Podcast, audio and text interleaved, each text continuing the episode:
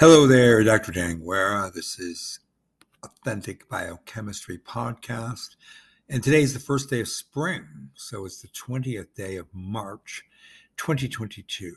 Now, we were finishing a paper last time, just yesterday, uh, discussing the use of medium chain triacylglycerol as a ketogenic supplement to diminish white matter that is sphingomyelin degradation in aging population of humans in an NIH study determining whether or not adding a short chain fatty acid source, which would be converted presumably to ketone bodies, and those ketone bodies would help preserve the sphingomyelinase and phospholipase C mediated uh, removal of fatty acid from preformed membrane lipids that compose the sphingomyelin core. So phospholipase C actually works very much like uh, a sphingomyelinase. Um, so the amount of phospholipid that's found in white matter is pretty small, but it does con- could contribute to the production of fatty acids. Remember that what happens is that the astrocyte, um, based on the hydrolysis mostly of sphingomyelin, will generate fatty acid, which is esterified to coenzyme A. CoA, then, as you know, is trafficked to the mitochondrion where beta oxidation occurs and ketogenesis follows. And the ketone bodies are translocated via a monocarboxylic acid transporter from the astrocyte to the neuron and the neuron then uses that ketone body for bioenergetics. This is because glucose becomes limiting in the aging brain because of the lack of uptake via the IGF 1 pathways. And also, there is a diminishment of gene expression that leads to anabolic activities. And this is uh, a positive thing because you don't need net fatty acid synthesis or cholesterologenesis in the brain, but you do need beta oxidation. And this is precisely what is found in the aging brain as, as a source of energy. Remember that there's always a problem getting fatty acids to the brain because of the blood brain barrier. And yet, during fasting and during long periods of starvation, of course, which is very rare, the um, amount of glucose levels drops pretty quickly. But what does uh, enhance the bioenergetic uh, facility of the central nervous system is ketogenesis, which comes from depot fat translocating fatty acids to the liver, the liver generating via the same process I just went through there, ketone bodies go into circulation and they make it through the blood brain barrier, make it into the neuron, but uh, this process also becomes hindered as we age because lipoprotein metabolism is also dependent on a lot of anabolic pathways. And because of involvement of liver deterioration, kidney uh, deterioration, and also lacks of oxygen tension because of the capacity of lungs decreasing as we age, the overall need to be able to generate the, the ATP to drive neurotransmission in the brain becomes more and more dependent on local ATP synthesis from local bioenergetic substrates. And so, if you're having a problem trafficking glucose um, and then glucose signaling through the insulin growth factor 1 pathway in the central nervous system, you can see the glucose uptake can be hindered. And at the same time, lipid transport into the central nervous system is typically hindered because lipoprotein passed through the BBB is uh, usually not an extremely um, powerful highway to be able to generate those respirable uh, fatty acids for ATP synthesis. You become more and more reliant on in situ CNS ketogenesis. So the idea in this whole paper was to add a source for ketone bodies and then with that source, presumably be able to keep the white matter in higher integrity. Remember, what we found is that there were some specific regions uh, of the fascicular area of the fornix which is no, which is uh, associated with the limbic system near the hippocampus, with hypothalamus connections as well as uh, cortical connections. Um, and that particular white matter bundle was at least maintained at some level of thickness uh, above and beyond the control or placebo patients. And this was a human study. Okay. And they did find that there was the speed of recovery, the Z test that's used in psychiatric tests, was enhanced by giving this uh, short chain uh, or medium chain triacylglycerol as a supplement. And then following would be, a, and that was submitted as a C11, uh, uh, an isotope of, of, carbon C11, so that they could uh, follow the uh, metabolism of those fatty acids through the ketogenesis process, etc.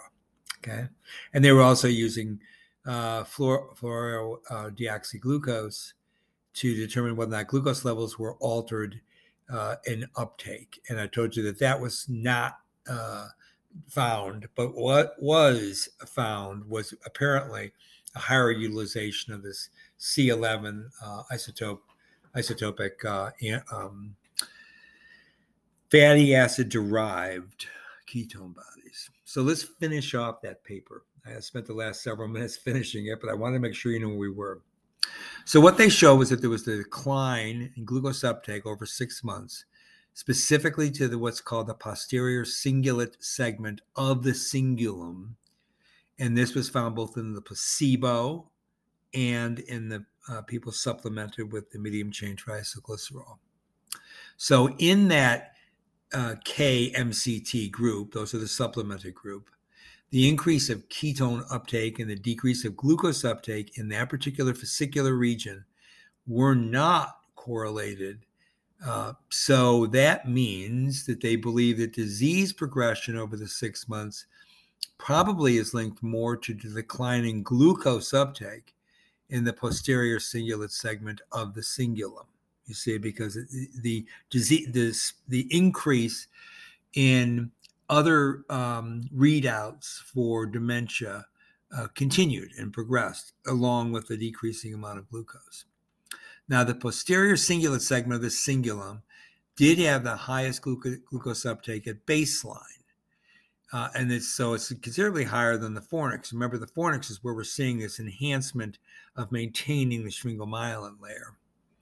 Now, that makes that region probably more vulnerable to a declining energy metabolism during aging. This is right from their paper.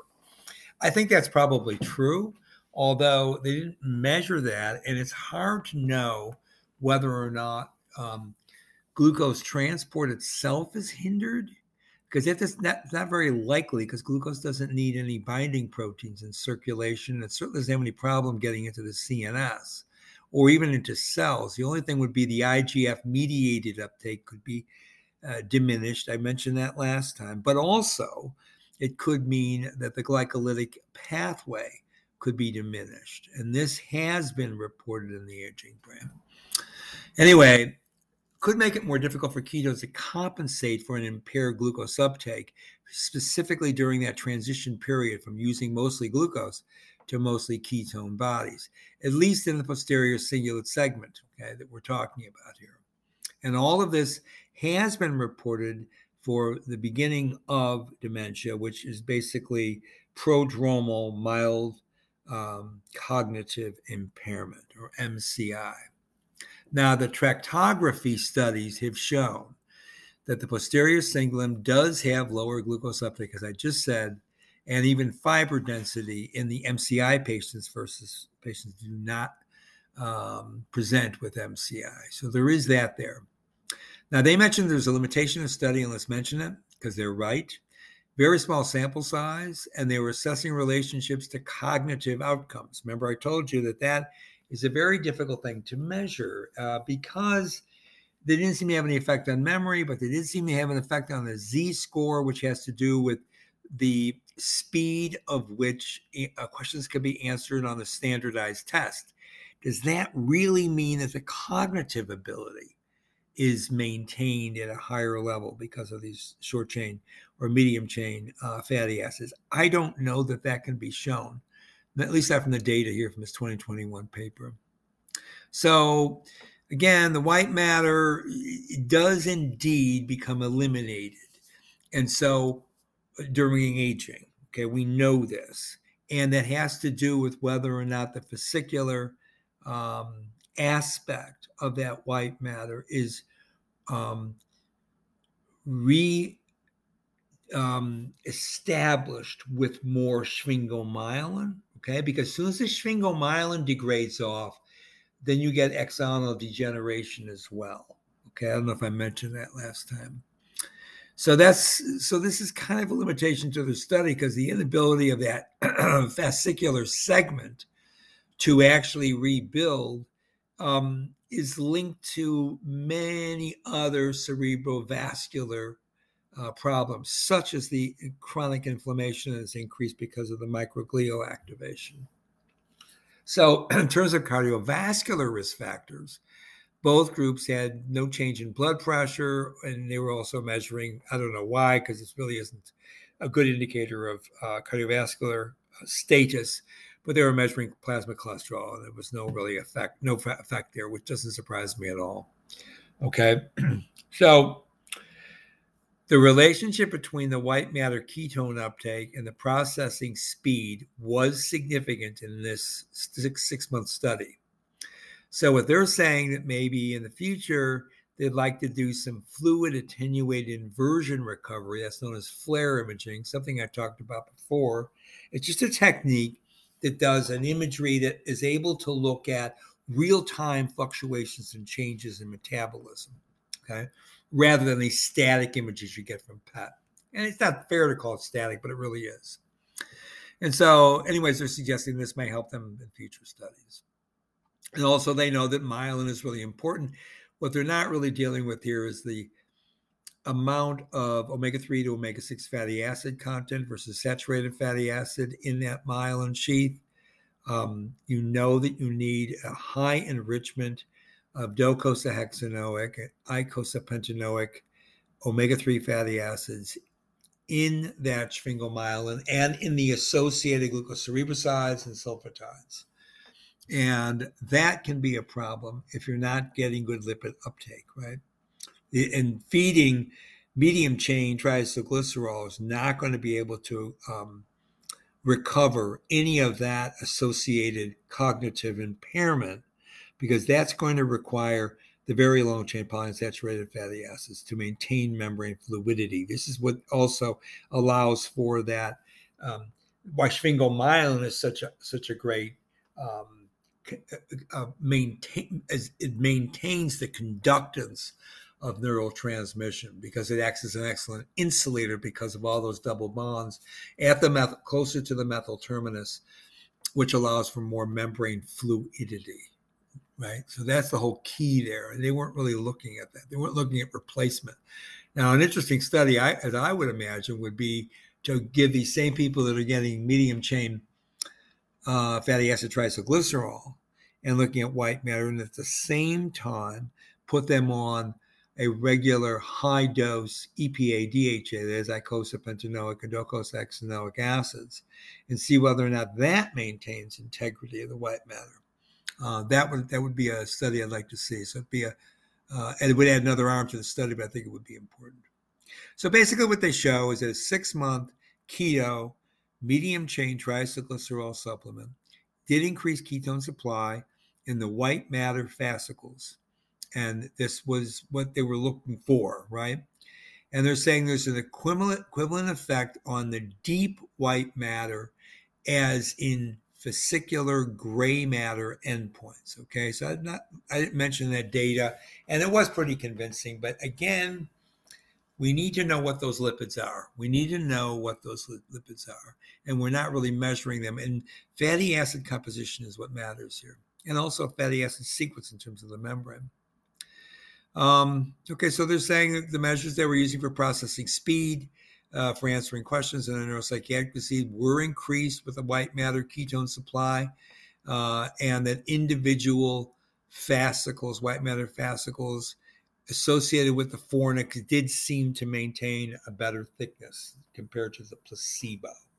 Right. So basically, that's what they're trying to say, and they're hoping that this may have a help uh, with uh, correlating myelin integrity with increased cognition when people are already suffering from mild um, uh, cognitive uh, decline. Okay, so that's basically that paper. Let's go to a new paper. This is an endocrine review published in 2020 in the summer of that year. Okay, so what they tell us are things we've already covered, but let me go over it as a, a review for introduction. They tell you the signaling pathways from exercising skeletal muscle to other organs is not just mediated by the neural system. And we know this because there is electrical stimulation, even of paralyzed muscles in patients with no efferent or afferent neural networking. And so that means that you have the skeletal muscle as an organ system, as well as a neurologically network system. Okay? So they're saying there are probably several um, blood-borne factors that would represent signaling between the skeletal muscle and the CNS. And they say before those factors were identified, they were called work factors or exercise factors, which means they knew there was something was being produced in the muscle and getting into circulation and helping with the central nervous system but they didn't know what exactly that was. So what they're saying is that skeletal muscle does produce interleukin 6, which of course is a cytokine, and that interleukin 6 has multiple, not just inflammatory control, multiple metabolic effects in other parts of the body, depending on downstream sequelae signaling. Okay, so just because you have a protein glycoprotein interleukin 6, which can act as an inflammatory cytokine. It doesn't mean that always functions that way because you have to have all the downstream processing of that signaling after IL 6 binds to its receptor for that to turn into that kind of response, right? And so that's the real key feature I also like to bring up often authentic biochemistry. We've got all these names for these proteins, like the cytokines. And we say, well, there's anti inflammatory and pro inflammatory and they're produced from different subsets of lymphocytes and leukocytes, and also from epithelial and endothelial cells. And if we can look at the relative ratios of pro to anti inflammatory, we can also look at the relative ratios of pro and anti inflammatory, say T lymphocytes um, or macrophages like M1 versus M2. And we might get a handle on whether or not we're diminishing chronic inflammation at the same time maintaining reasonable immune homeostasis, and also that these cytokines, chemokines, etc., can function as growth factors of certain cells by stimulating first their activity to function as they normally need to, for example, as a Treg cell, but then secondarily for cell division to make more of these cells. Okay. So that's what I mean by growth factor.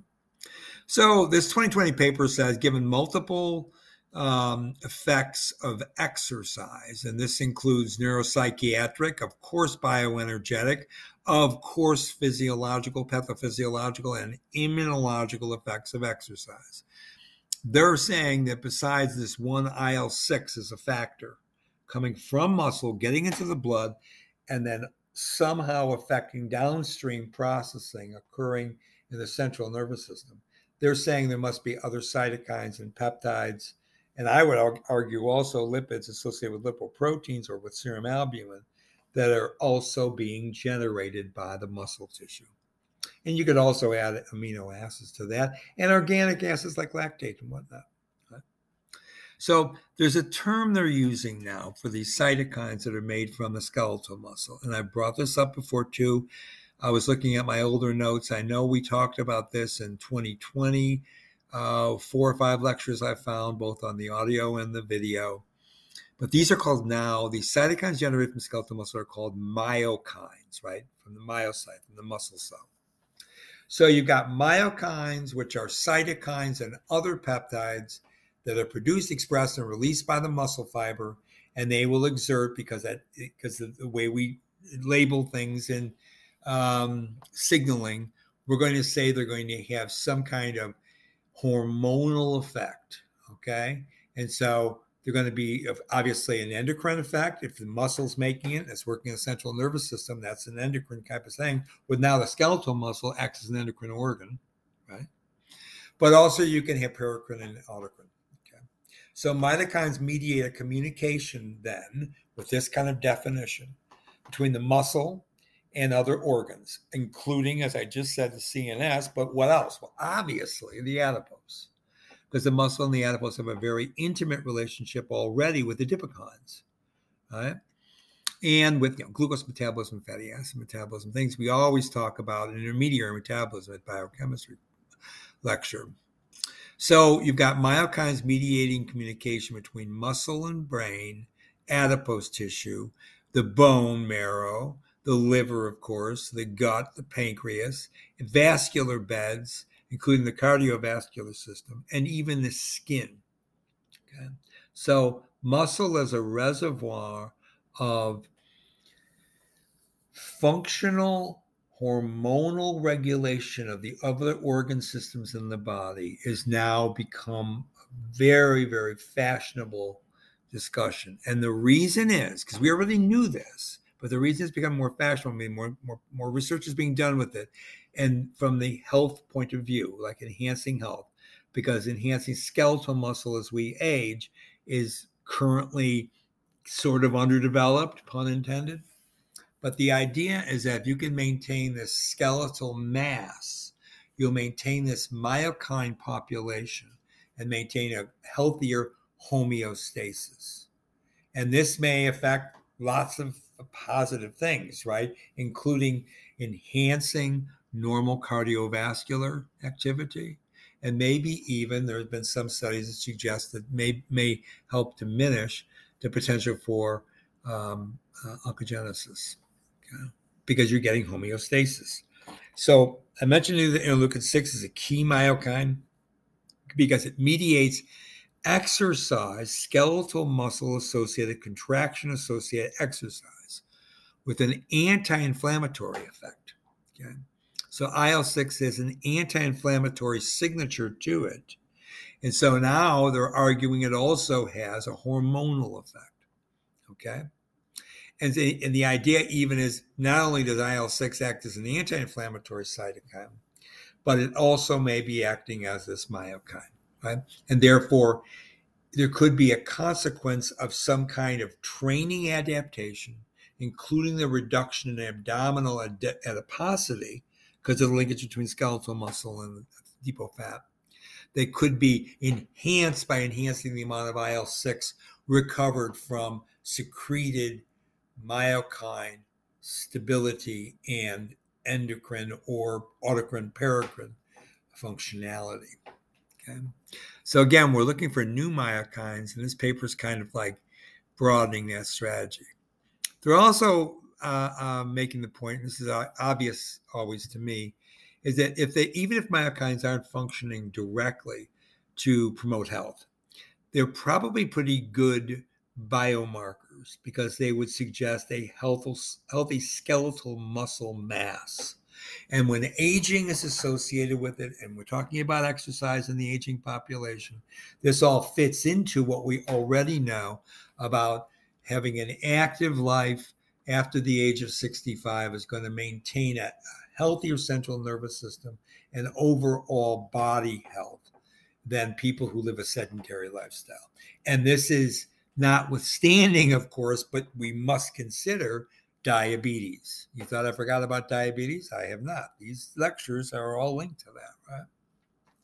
And you know, diabetes is a very negative effect on skeletal muscle bioenergetics. And it has a negative effect on adip- uh, adipose tissue bioenergetics and therefore global bioenergetics and then all the diseases that are linked up to it when there is some kind of negative permutation to it okay so again myokines may be useful for things like cancer and diabetes and neurodegenerative disease it's basically why i'm getting through this whole category of things right so they claim that uh, myokines will improve skin um, maintenance. It will help, myokines will help control the hippocampal neurogenesis. Myokines may help by diminishing excessive appetite in the uh, arcuate nucleus of the hypothalamus, along with functioning co regulating with adipokines like adiponectin and leptin.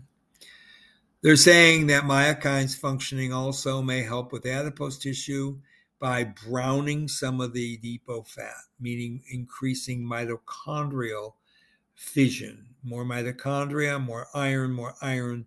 We call that brown fat. That's why it's called that. Um, they're claiming too that myokines may have a positive effect on macrophages by decreasing some of the more potent pro-inflammatory cytokines, so going from an M1 to an M2 phase by increasing, I mean, interleukin 10, but decreasing tumor necrosis factor alpha. Um, also, with skeletal muscle, remember the myokines are going to be associated with increases in AMP kinase, right? Because you're going to have a lean skeletal mass, so you're going to have a, a rapid turnover of glycogen, a rapid turnover of intramuscular triacylglycerol, which means you're going to have a very active muscle to liver uh, trafficking of things like lactic acid and alanine, right? Um, so this is going to improve uh, fatty acid oxidation.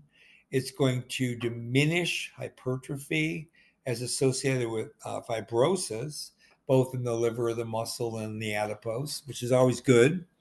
Uh, and it might even enhance glucose uptake because of this whole uh, activation of the pathway that looks like fasting to homeostatic controlling systems. Uh, myokines also help increasing the levels of uh, GLP 1. And GLP 1, of course, aids in the synthesis and secretion of insulin. And again, at the liver, you've got that was in the pancreas. In the liver, you've got an increase in hepatic glucose production during exercise. This would be the gluconeogenesis. so, all uh, all things considered, it appears that uh, promoting myokines in the skeletal muscle should improve overall health in the aging. Okay, human. Excuse me. So, this is the new chapter we're going to discuss now for the next couple of episodes. I'm almost out of time today because I spent so much time wrapping up the last lecture. I apologize for that, but it's what I had to do. So, let's see if I can add any other closing remarks here. So again, it's interleukin six is the big thing here, and remember, interleukin six does not cause inflammation. Okay, and it did, does become secreted by skeletal muscle, but there are a lot of other peptides that are secreted by the muscle. So what they're trying to look for are what are what's the nature, what is the actual classification of all these other proteins, and that's what this paper is going to start looking at. So you have also, besides just having skeletal muscle secretion of what are called myokines, like IL 6. Now they're saying maybe some of these proteins, maybe some of these lipids, maybe some of these nucleic acids aren't just proteins, and they seem to be associated with specific exercise induction and sent to the circulation. So now they're going to call these exerkines. Okay, not my terminology, but that's what's out there now in the literature. So we're going to talk about exerkines and myokines uh, next time. Okay. So I'm going to stop there. We've covered off this whole concept of myelin sheath homeostasis in the central nervous system by increasing the amount of ketogenesis by in the diet having short chain or medium chain saturated fatty acids which will then aid in ketogenesis in the brain or enough in circulation that that would enhance the utilization of ketone bodies in the brain, even as glucose levels decrease with aging. And that was a human study. Now we're going to get into this whole myokine exerkine paper, which is published in 2020. Again, human analyses. So this is Sunday, the first day of spring, the 20th of March 2022. And again, this is Dr. Guerra saying bye for now.